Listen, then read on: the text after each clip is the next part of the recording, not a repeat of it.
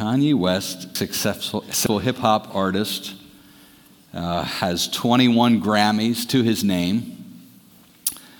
Uh, those are not grandmothers, just so you know. But his, uh, his work has been um, vulgar, uh, a lot of misogyny in them, abuse of women, mistreatment of women. But in the last year, sometime in the last year or so, um, Kanye West has uh, made a profession of faith in Jesus Christ. And his latest album dropped two weeks ago. And uh, I saw somebody posted on, on uh, Instagram a picture of the screen in Times Square, New York City, with the album cover says, Jesus is King. And uh, the person who posted that said, Well, there's something you don't see very often. And if you look at the uh, songs on the album, they're uh, titles like Jesus is Lord, Follow God, Use This Gospel, Everything We Need, and so on. I've listened to a number of them.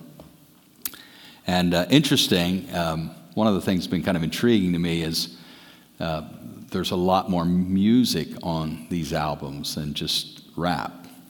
Uh, there's a gospel choir that he is incorporating in, into it.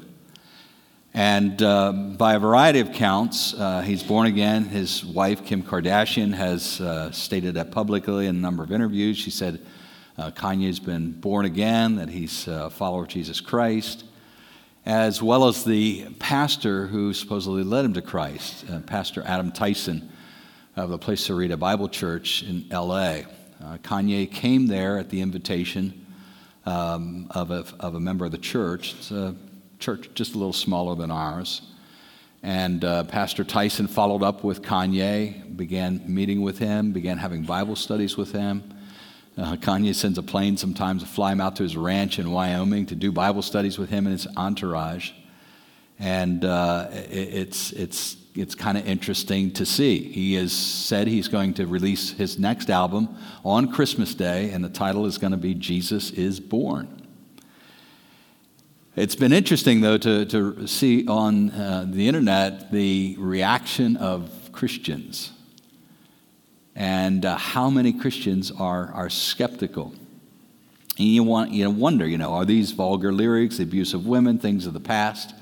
Uh, it's interesting, he and his wife have been uh, clashing on uh, her attire. If you know anything about Kim Kardashian, you know she's not exactly dressed appropriately most of the time. And uh, so, just recently, in the last couple of weeks, he um, spoke to her about how she was going to look at a particular event, and uh, they kind of went head to head. And, you know, he, he, he made this comment. He said, um, You know, she's dressing like this for whom? Uh, I'm her husband. I'm the father of our four children. Uh, why is she looking, you know, so uh, provocatively? And who's that for?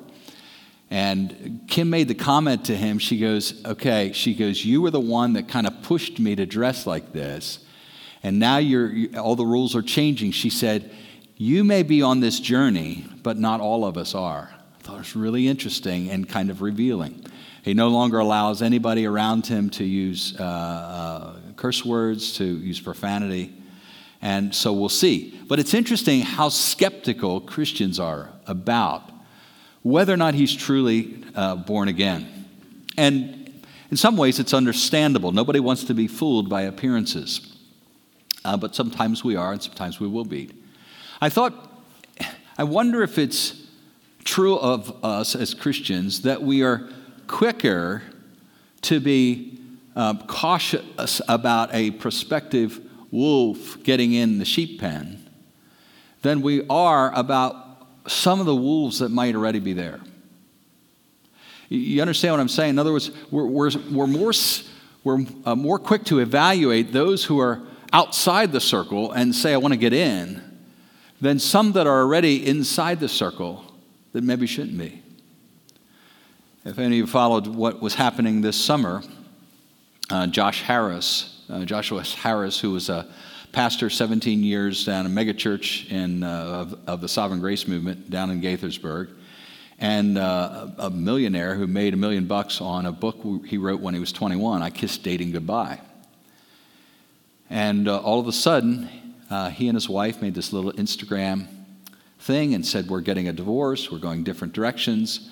Um, and not long after that, he publicly stated, I am no longer a Christian. About a month later, Marty Sampson, writer at Hillsong, Hillsong uh, Christian Songs, said he was no longer a Christian. And this morning, I want to talk about imposters. Uh, when I say imposters, I'm talking about people who are in the Christian circle that, one, might not be Christians, they might be wolves in sheep's clothing, or they might be sheep, but they look kind of wolfish a lot. And uh, before we get into our text in Luke 20, I want to read this verse from 2 Timothy 3:13. Paul says, "But evil people and impostors will flourish." They will deceive others and will themselves be deceived. But evil people and impostors will flourish. They will deceive others and will themselves be deceived. In fact, the scripture says as we get closer and closer to the end, when God wraps up the scroll of history and Jesus Christ comes back, that the deception will increase, and our, as will our susceptibility to those deceptions. And Jesus gives in our text today a, a warning watch out. And so that's what I want to share today with you a, a, warning for us as the end of the age comes closer and closer to be on guard and not to be easily duped. All right, Luke 20, starting in verse 45. then, with the crowds listening, Jesus turned to his disciples and he said, Beware of these teachers of religious law, for they like to parade around in flowing robes and love to receive respectful greetings as they walk in the marketplace, and how they love the seats of honor in the synagogues and the head table at banquets. And yet they shamelessly cheat widows out of their property and then pretend to be pious by making long prayers in public. Because of this, they will be severely punished. Let's pray.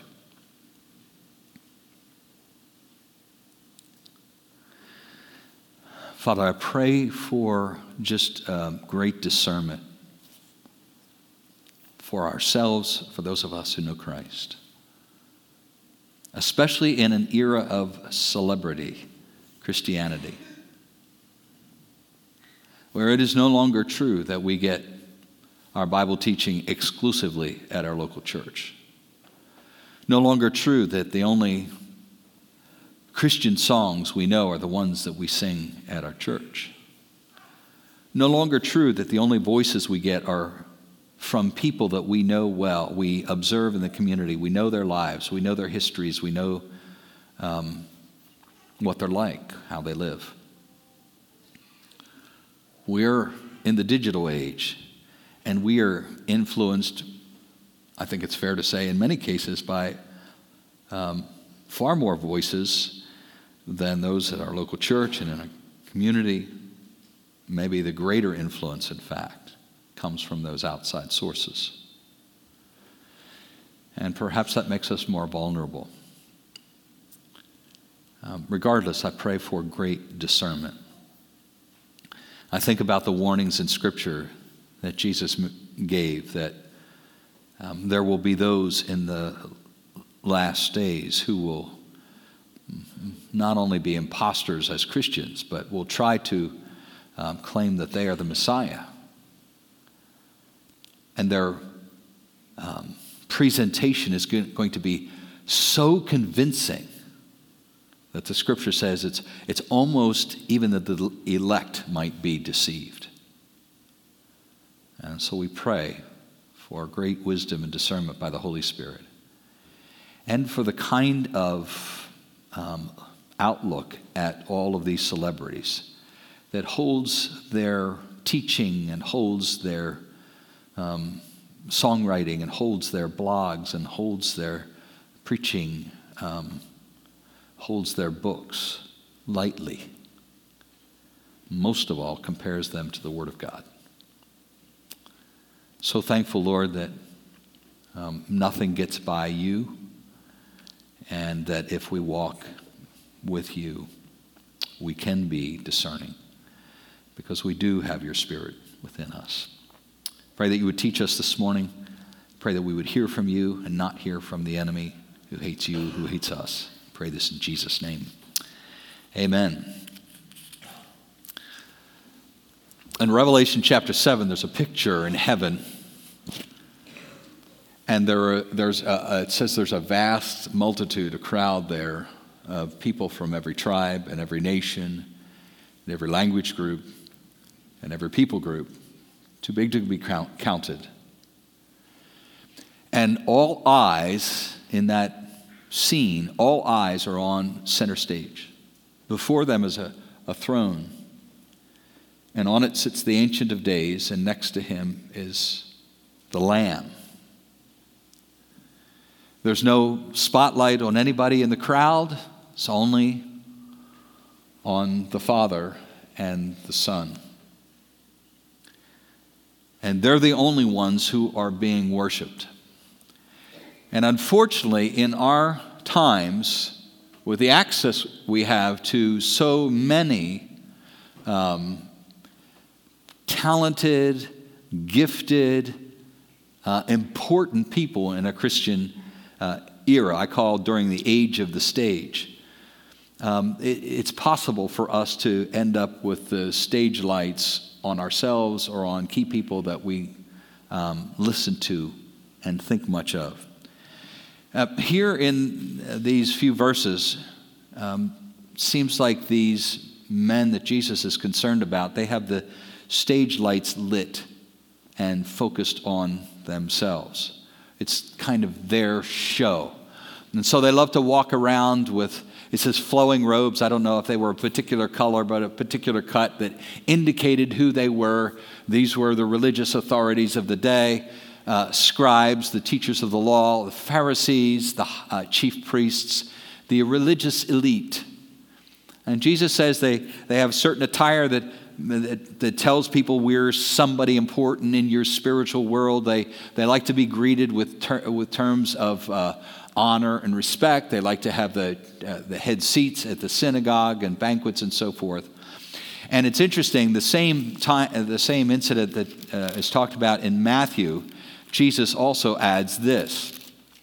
Chapter, Matthew chapter 23. Uh, beginning at verse 5. Everything they do is for show. Think about that and think about celebrity Christianity today. Everything they do is for show. On their arms, they wear extra wide prayer boxes with scripture verses inside, and they wear robes with extra long tassels. And Jesus also says these, these men, they pray pious prayers in public to present this picture of deep humility before God, and yet behind their back, when the stage lights are off of them, they're cheating widows out of their property. Why would you do that? Greed. I'm driven by wanting. I'm driven by not God, I'm driven by wanting stuff and wanting to become uh, wealthier than I am. And so, stage lights are on, you have the makeup on. You know, if you're, if you're uh, an actor or an actress, you put the makeup on. Um, you, you may uh, wear uh, a wig. You may wear um, some clothing that's not yours to present a different persona than you actually are. And then when the stage lights go out, you go back to who you really are. You put on your own clothes and you take the makeup off, and now, now you're the real person. It's interesting that these are the very guys that Jesus was pointing out. These are the very guys who rejected Jesus, felt that their own goodness meant that they didn't really need what he came to offer them. And you, you just try to imagine how do you reconcile this when you think deeply at night about who you are? That you're admired by people and you pray pious prayers in public. It's interesting, be interesting to know do they pray pious prayers in private? Do you pray at all in private? Or is this just for public consumption? They didn't really need what Jesus was offering them. They saw themselves as righteous despite cheating widows out of their homes. Now, this is the show that Jesus was pointing out to the people of his day. Beware of these teachers of law, warning them. Let's talk about our show in our day. And I want to put this under three categories today false teaching, false living, and lavish living. Let's talk about false teaching. The Bible warns again and again and again and again and again about false teaching. And I wonder who you think about when you encounter verses like that in Scripture in your day. Now, we all have our heroes, we all have uh, people that we follow, um, kind of in the Christian evangelical subculture. Uh, some of the people that I follow are people like John Piper, uh, J.D. Greear, David Platt, um, uh, just drew blanks, those guys. And, and, I have their books on my shelves, and I read them, and I follow some podcasts, and I read articles about them. And I, um, John Piper has had a deep influence in my life since I read his uh, book *Desiring God* back in the mid '90s, and it was um, it was a phenomenal book that, if you go slowly through it, it can be transformational in you. And uh, and, and, and yet he's not perfect and the people that you follow not perfect. Um, they may be great teachers, but poor livers, or they might have moments where they fall and, and then they get back up again. And the, well, everybody's made of, of clay. And so we always have to go back to the Word of God again and again and say, as what I'm consuming from these teachers, these pastors, these writers, these bloggers, does it square with the Word of God? Um, back about, uh, I want to say maybe 12 years ago, I, I got a hold of a CD of a sermon that was preached by Rob Bell at Willow Creek Community Church. It was preached, I think, on a Good Friday. And it was on, it was uh, taken from the Old Testament um, Day of Atonement. When they have two goats, and one is sacrificed, and the other one is symbolically placed, all the sins of Israel are placed on that goat, the Azazel, and he goes out into the wilderness, taking with him the sins of Israel. And by the time the sermon was done, I was in my car. I remember driving down the road and listening to this. I'm just weeping. It was so such a powerful picture of Christ taking our sins on himself and dying. And I, probably in the, in the next month or so, I listened to that sermon six, seven, eight times. And I actually considered doing something I've never done. And I was preaching somebody else's sermon. It was so powerful. Many of you know that in 2011, Rob wrote a book entitled Love Wins, in which he made a case for universalism. Everyone goes to heaven. It was vintage Rob Bell. He asks a lot of questions as a kind of a way to dodge uh, anyone pinning him down and saying, You taught this. No, I didn't. I just asked a question. He was out of his church within a year. Uh, it wasn't long before he was on Oprah Winfrey's show saying that he and his wife, both on the show, saying that they um, now see that gay marriage is uh, commended by God, and it wasn't long after that before he was uh, questioning the Bible as the Word of God, and wasn't long after that until he said um, that he doesn't believe that Jesus is the only way to God. And one of the challenges that we have in our days is that people that people that tend to win hearings of a large audience are very good speakers, very good writers. They're compelling, they're captivating. And they draw us in by things like how they tell stories, by things like are they entertaining? Can they tell me jokes that keep me on the edge of my seat? Do they write in such a way that they tend to hit where I hurt? And sometimes my fear is that in the Christian community, we are determining whose voices we will give uh, give ourselves to most by whether or not those things are true rather than whether or not they are biblically true.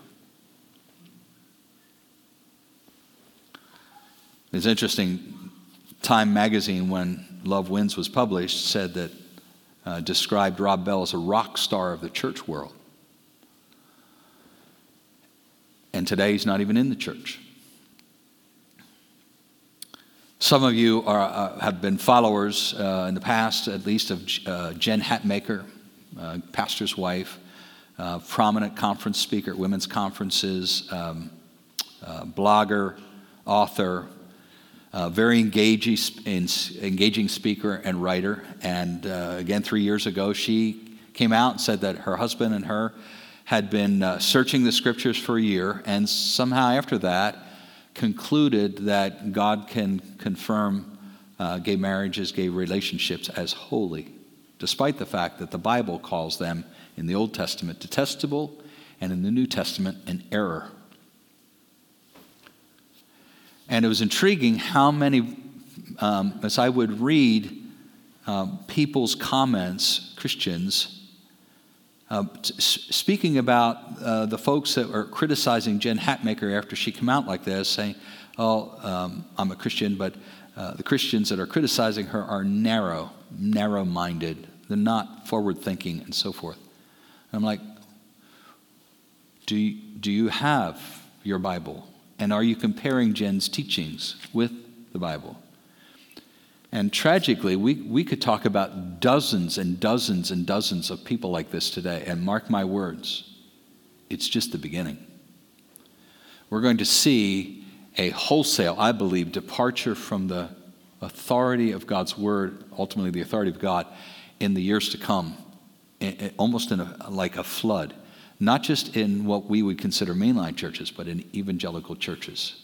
Why do I think that? Because God said that's what's going to happen. And as the end comes, the love of most will grow cold.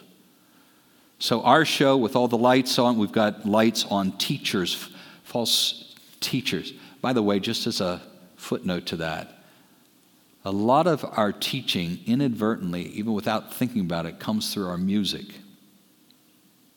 You ever think about how, um, how drawn we are to music? And the, the power that music has to uh, infiltrate our minds and put things in there that we're not even thinking about. But the music, by its compelling nature, is shaping our thinking without us even realizing it. I used to uh, pest the worship leaders after uh, a Sunday in a particular song, and I would say, um, now go back through the, the lyrics of that song, and if, if if there's nothing in the, that song that an Orthodox Jew couldn't sing, it's not a Christian song.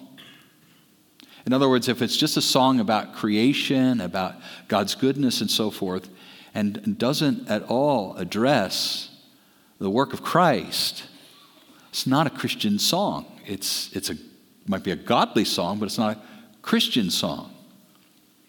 And of course, today, um, the Christian music industry is a multi, multi billion dollar industry. Why? Because we love music, all of us.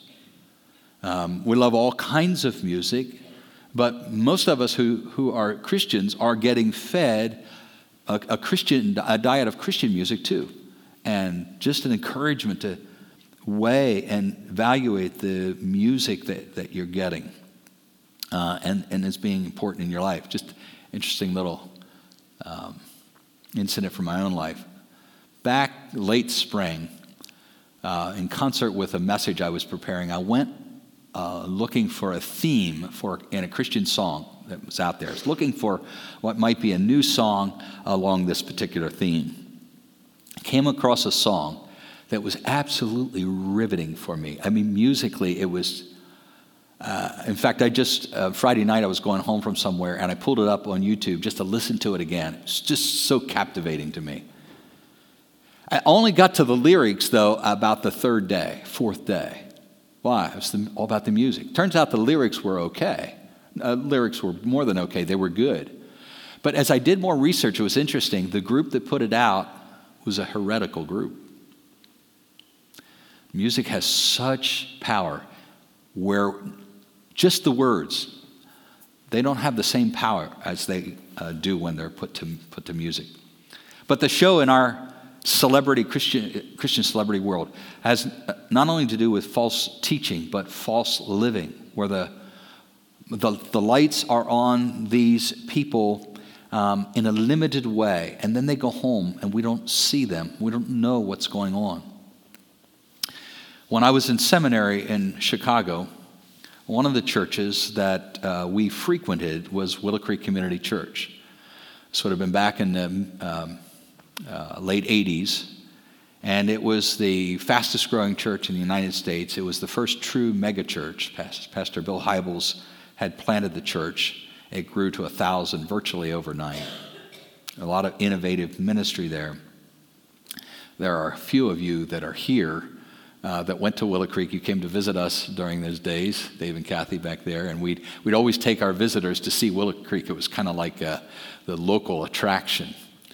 And, um, and I was always intrigued by how they did the ministry. I was intrigued with Bill Hybels' heart for evangelism. He's written a lot of evangelistic books over the years. He's actually written over, uh, over 50 books, either himself or with others and uh, 24,000 um, as of about two years ago attending their church, multiple sites as well. And then the Chicago Tribune did an expose of Bill Hybels' life about March of 2018, landed on the front page. Turns out the elders had been investigating charges against him by numerous women staffers for the past four years. And he defended himself initially, and then six weeks later, when the clamor grew uh, into a, um, a, cacophony, he finally decided to move up his retirement, which he had scheduled for late last year, and he stepped down immediately. And then in August of that same year, another front page story in the New York Times by a personal assistant of his, a woman who had been his assistant for eight years, lived with the family for two years and she revealed all kinds of things.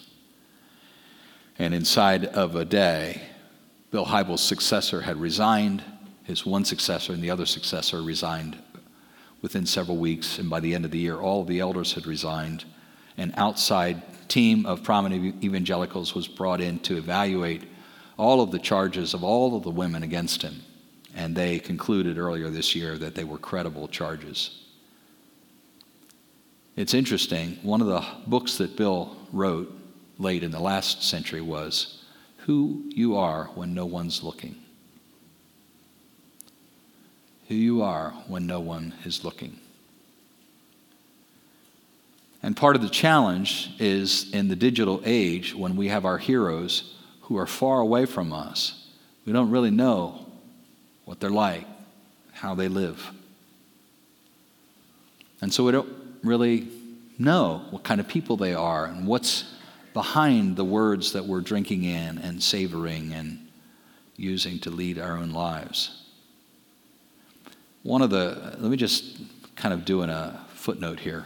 One of the things that often comes up when leaders like this get exposed is nobody's perfect. Unfortunately, the charges against Bill Hybels were a pattern over a long period of time. It wasn't a, this is, I did this, and oops, uh, I repent and put some people around me to hold me accountable and take some steps that mark true repentance. In fact, at, to this day, uh, Bill Hybels has not been seen, of, seen or heard from in the last 15 months at least. And then there's John Crist. How many of you like John Crist's comedy? John Crist? Anybody know of him?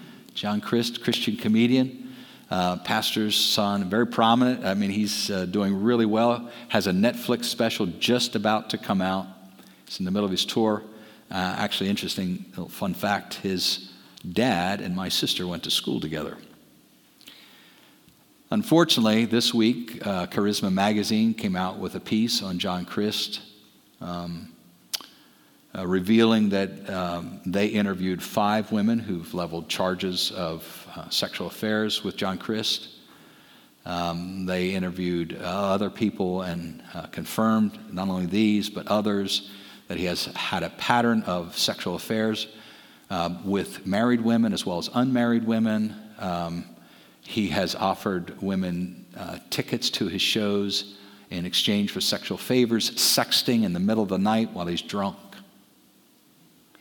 And so they called John up this week and asked him to comment on the article before they published it. And to his credit, he acknowledged um, most of it. He said there are a few things that are not true, but most of it's true. He said this is an ongoing problem that my uh, closest friends uh, know about. Uh, he said, I've sinned against these women. I've sinned against my Savior. I've sinned against those I love most. He immediately canceled the rest of his tour, and he is seeking help. Praise God. We should praise God for that kind of thing. Pastor James MacDonald, some of you have followed that story. And Pastor James built essentially a small denomination, harvest, uh, harvest group of churches. He was pastoring in Chicago, about 13,000 people at his church. It was fired last February. Um, a lot of things, ugly things, came out in a World magazine expose last November. Uh, result of that was he and some of his elders uh, filed suit against the writer and some others. He got caught on a hot mic saying things like he would like to plant child pornography on his critics' uh, computer, uh, on some of the journalists that would he thought were out to get him. Uh, two of the former members of the church, including a bodyguard, this spring, uh, um, publicly testified that he asked them for help in killing his ex son in law. And just this past Sunday, the church finally uh, publicly announced that they, uh, in their opinion, James is biblically disqualified from ministry and can never return to lead them. Quote, he has a pattern of being disruptive, insulting, belittling, and verbally bullying others, improperly exercising positional and spiritual authority, and extravagant spending utilizing church resources resulting in personal benefit. Now, it might bother you that I am naming names and articulating sins. I have a couple purposes in this. One, just to remind us that when we give people our ears and our hearts and let them speak into our lives, um, the more distance we have to them, the harder it is to know who we're letting speak into our lives. My guess is that some of you, like me, would listen to uh, James MacDonald's uh, uh, Walk in the Word uh, program on WDAC. I have um, on my shelves, I have Bill Hybels' books. I have watched numerous clips of John Crist's um, comedy routine. Uh, he's good. But we have to be and are called to be discerning and not automatically give, say, you're, you're my voice. You're the one that's going to have greatest impact or great impact in my life. Because the potential for false teaching, the potential for false living. Um, let me just make a comment on the false living. Just because someone gets it wrong doesn't mean that some of the things they teach us are bad. It's interesting, and in, in, back in the Matthew 23 passage, Jesus said about these chief priests and scribes, he says, uh, do, as they, do as they say, but don't do as they do. In other words, the teaching is, their teaching might be sound, but their living is not. Let me touch on lavish living, and I'm running long here, but um, 1 Timothy chapter 6, beginning of verse 4 says this Anyone who teaches something different, um, and he means different from the teachings of the Lord Jesus Christ, previous verse. Anyone who teaches something different is arrogant and lacks understanding. Such a person has an unhealthy desire to quibble over the meaning of words. This stirs up arguments ending in jealousy, division, slander, and evil suspicions. These people always cause trouble. Their minds are corrupt, and they have turned their backs on the truth. To them, a show of godliness is just a way to become wealthy. And just as a disclaimer, I don't know, for a Christian leader, I don't know how much money to have or how much money to spend on yourself is too much. I don't, I don't know what that figure is. All I know is when I look at certain things, red flags go up for me. And so when I see a picture of a $10 million mansion that Joel Osteen has, red flag goes up for me. Steven Furtick builds a house with five bedrooms. That's fine. You have company and so forth. I get it. Seven and a half bathrooms, 8,400 square feet, and another 8,000 square foot of garage, porch, and basement. Like, I, even if it's not too much, it might be too much for your people. Should live at a more commensurate level with your people, I think, as a pastor. That's maybe just mine. There are things that all of us know are over the top. So when Creflo Dollar goes on television and says, I want 200,000 of you to give me $300 each so I can buy a new $65 million jet, everybody goes, wait, what? What's interesting is that somebody like that would, would, have, would think that when people would see this, they would think that's okay. What is, appro- what is appropriate? I, I don't really know. Here's what I do know a couple of problems that we have in our age. One is the prosperity gospel. The prosperity gospel gives some people license. In other words, it tells them this prosperity is not just okay, it's something that you should pursue and is proof of God's blessing on your life. By the way, that's not true. And it's a real stretch to try to make an argument that Jesus was prosperous. So, one problem in our age is the prosperity gospel gives us license. The second one is that digital distance gives cover. What I mean by that is we don't, we don't live in Barrington, Illinois. We don't really know what Bill Hybels lives like. We don't go to his church. And so this kind of lavish living um, can ha- kind of happen out of, out of sight or it can get a um, approval because of the prosperity gospel. Tony Campolo, who is, in my opinion, already, uh, he teaches false teaching himself these days, but he has always been concerned about finances, and I think this statement is true. He says, Money is more d- dangerous than most things because it molds consciousness more than anything else. Few things control our behavior more than our economic status. Um, I, I think one of the hedges against this problem with lavish living for Christian leaders is give as much money of as much of your money away as you can. Now, we're back in Luke again. I want to read the following verses in Luke 21. Such a contrast. So, so Jesus is talking about the stage lights that are on these uh, spiritual leaders. They're on. Now the stage lights are off. Listen to somebody that's not in the, in the lights. While Jesus was in the temple, he watched the rich people dropping their gifts in the collection box. And then a poor widow came by and dropped in two small coins. I tell you the truth, Jesus said. This poor widow has given more than all the rest of them, for they have given a tiny part of their surplus. But she, poor as she is, has given everything she has. The text literally says everything she has to live on. That means that this woman gave all the money that she could have had to buy dinner tonight or to buy food for tomorrow. She could have given all the money that she had to pay rent for next week. As she could have paid um, money that she owed somebody as a debt. And it's interesting, a lot of times in the Gospels, we see Jesus is teaching people. You should do this, you shouldn't do this, watch out for this. And Jesus is teaching people in this passage, but it's not the woman. He's teaching the disciples. He says, Take note of this. Because the woman already knew things that they needed to learn about, and I need to learn about. She already knew that God mattered most to her. She, she already knew that God was worthy of everything. And she already knew that God could be trusted.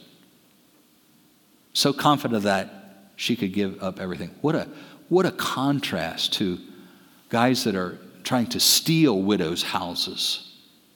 A widow who's giving up everything she has. I just want to leave you with a warning watch out for imposters and a couple of suggestions to help us be on guard against it. Um, because celebrities hide behind our ability to know them. So, four suggestions. One, how, do you be, how can you be discerning about false teachers and people who live falsely and live lavishly? One, cultivate your own faith. This is especially important for uh, regarding false teaching. Cultivate your own faith. If your faith is shallow, weak, and uh, unshaped by the Word of God, uh, you are going to be susceptible. You're going to be easily duped. Cultivate your own faith, and as part of that, know your Bible.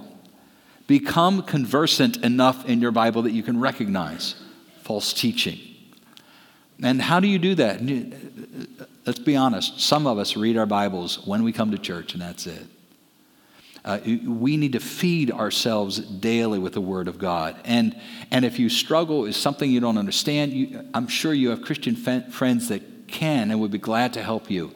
We have elders in this church that would be glad to help you, pastors here that would be glad to help you as well. Um, third, make your local church your authority. Whether you come here or somewhere else, make your local church your authority. Don't misunderstand me to say that you should take everything as gospel you hear from this platform. But this should be your premier place of authority biblically. If it's not, and if it, in your mind it's not uh, worthy of that, then you should be someplace else. If, this, if you believe that th- this is the place where you're going to get biblical truth from the pulpit, in the ABFs, in your small groups, this should be your number one go to place where your th- spiritual authority lies. And if you don't feel it's worthy of that, then you need to be someplace where you, that can be the case. Fourth and last, Google celebrities. That's the one advantage that we have of the digital age. Google celebrities. You can find a lot about them, how they live, and the, and the way they live, and the kind of teaching they have. Um, as I said, I, I follow John Piper a lot. John Piper's written over 50 books and made a boatload of money off, off of them and never received a penny from it. Every year, he has a, a, a, board that gets together and they look at all the proceeds that all their books, his books have made and they give it away. He's never taken a dime from his books.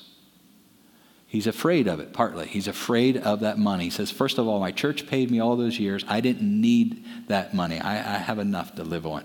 And he's afraid of what it could do to him. Uh, Rick Warren uh, made a boatload of money on the purpose driven life, purpose driven church. And so much so that he paid back his church all the money they had ever paid him to be a pastor. And now, today, he lives on 10% of his income and gives 90% away. That tells you something about the heart, and that tells you something about the man. Um, and you can learn all that from Googling him. And you can learn all about Rob Bell's demise by Googling him. Here's the kind of the bottom line to this conversation you only have one Savior. It's not David Platt, it's not John Piper, it's not Jen Hatmaker. It's not Lauren Daigle. it's not Peter Enns. It's not Sarah Young. It's not Joel Osteen. It's not Francis Chan. It's Jesus. And be on guard that you don't get them confused. Father, thank you for the hope that we have in Jesus Christ, the one who will never let us down, the one who uh, never have any doubts about how he lives. He's tempted in every way, just as we are, yet was without sin. I don't have any doubts about his teaching. Um, John says that he came from you to reveal you to us. Um, we thank you for the Savior uh, of of a quality like that who would stoop to rescue people like us and love us with an everlasting love. I pray this in Jesus' name. Amen.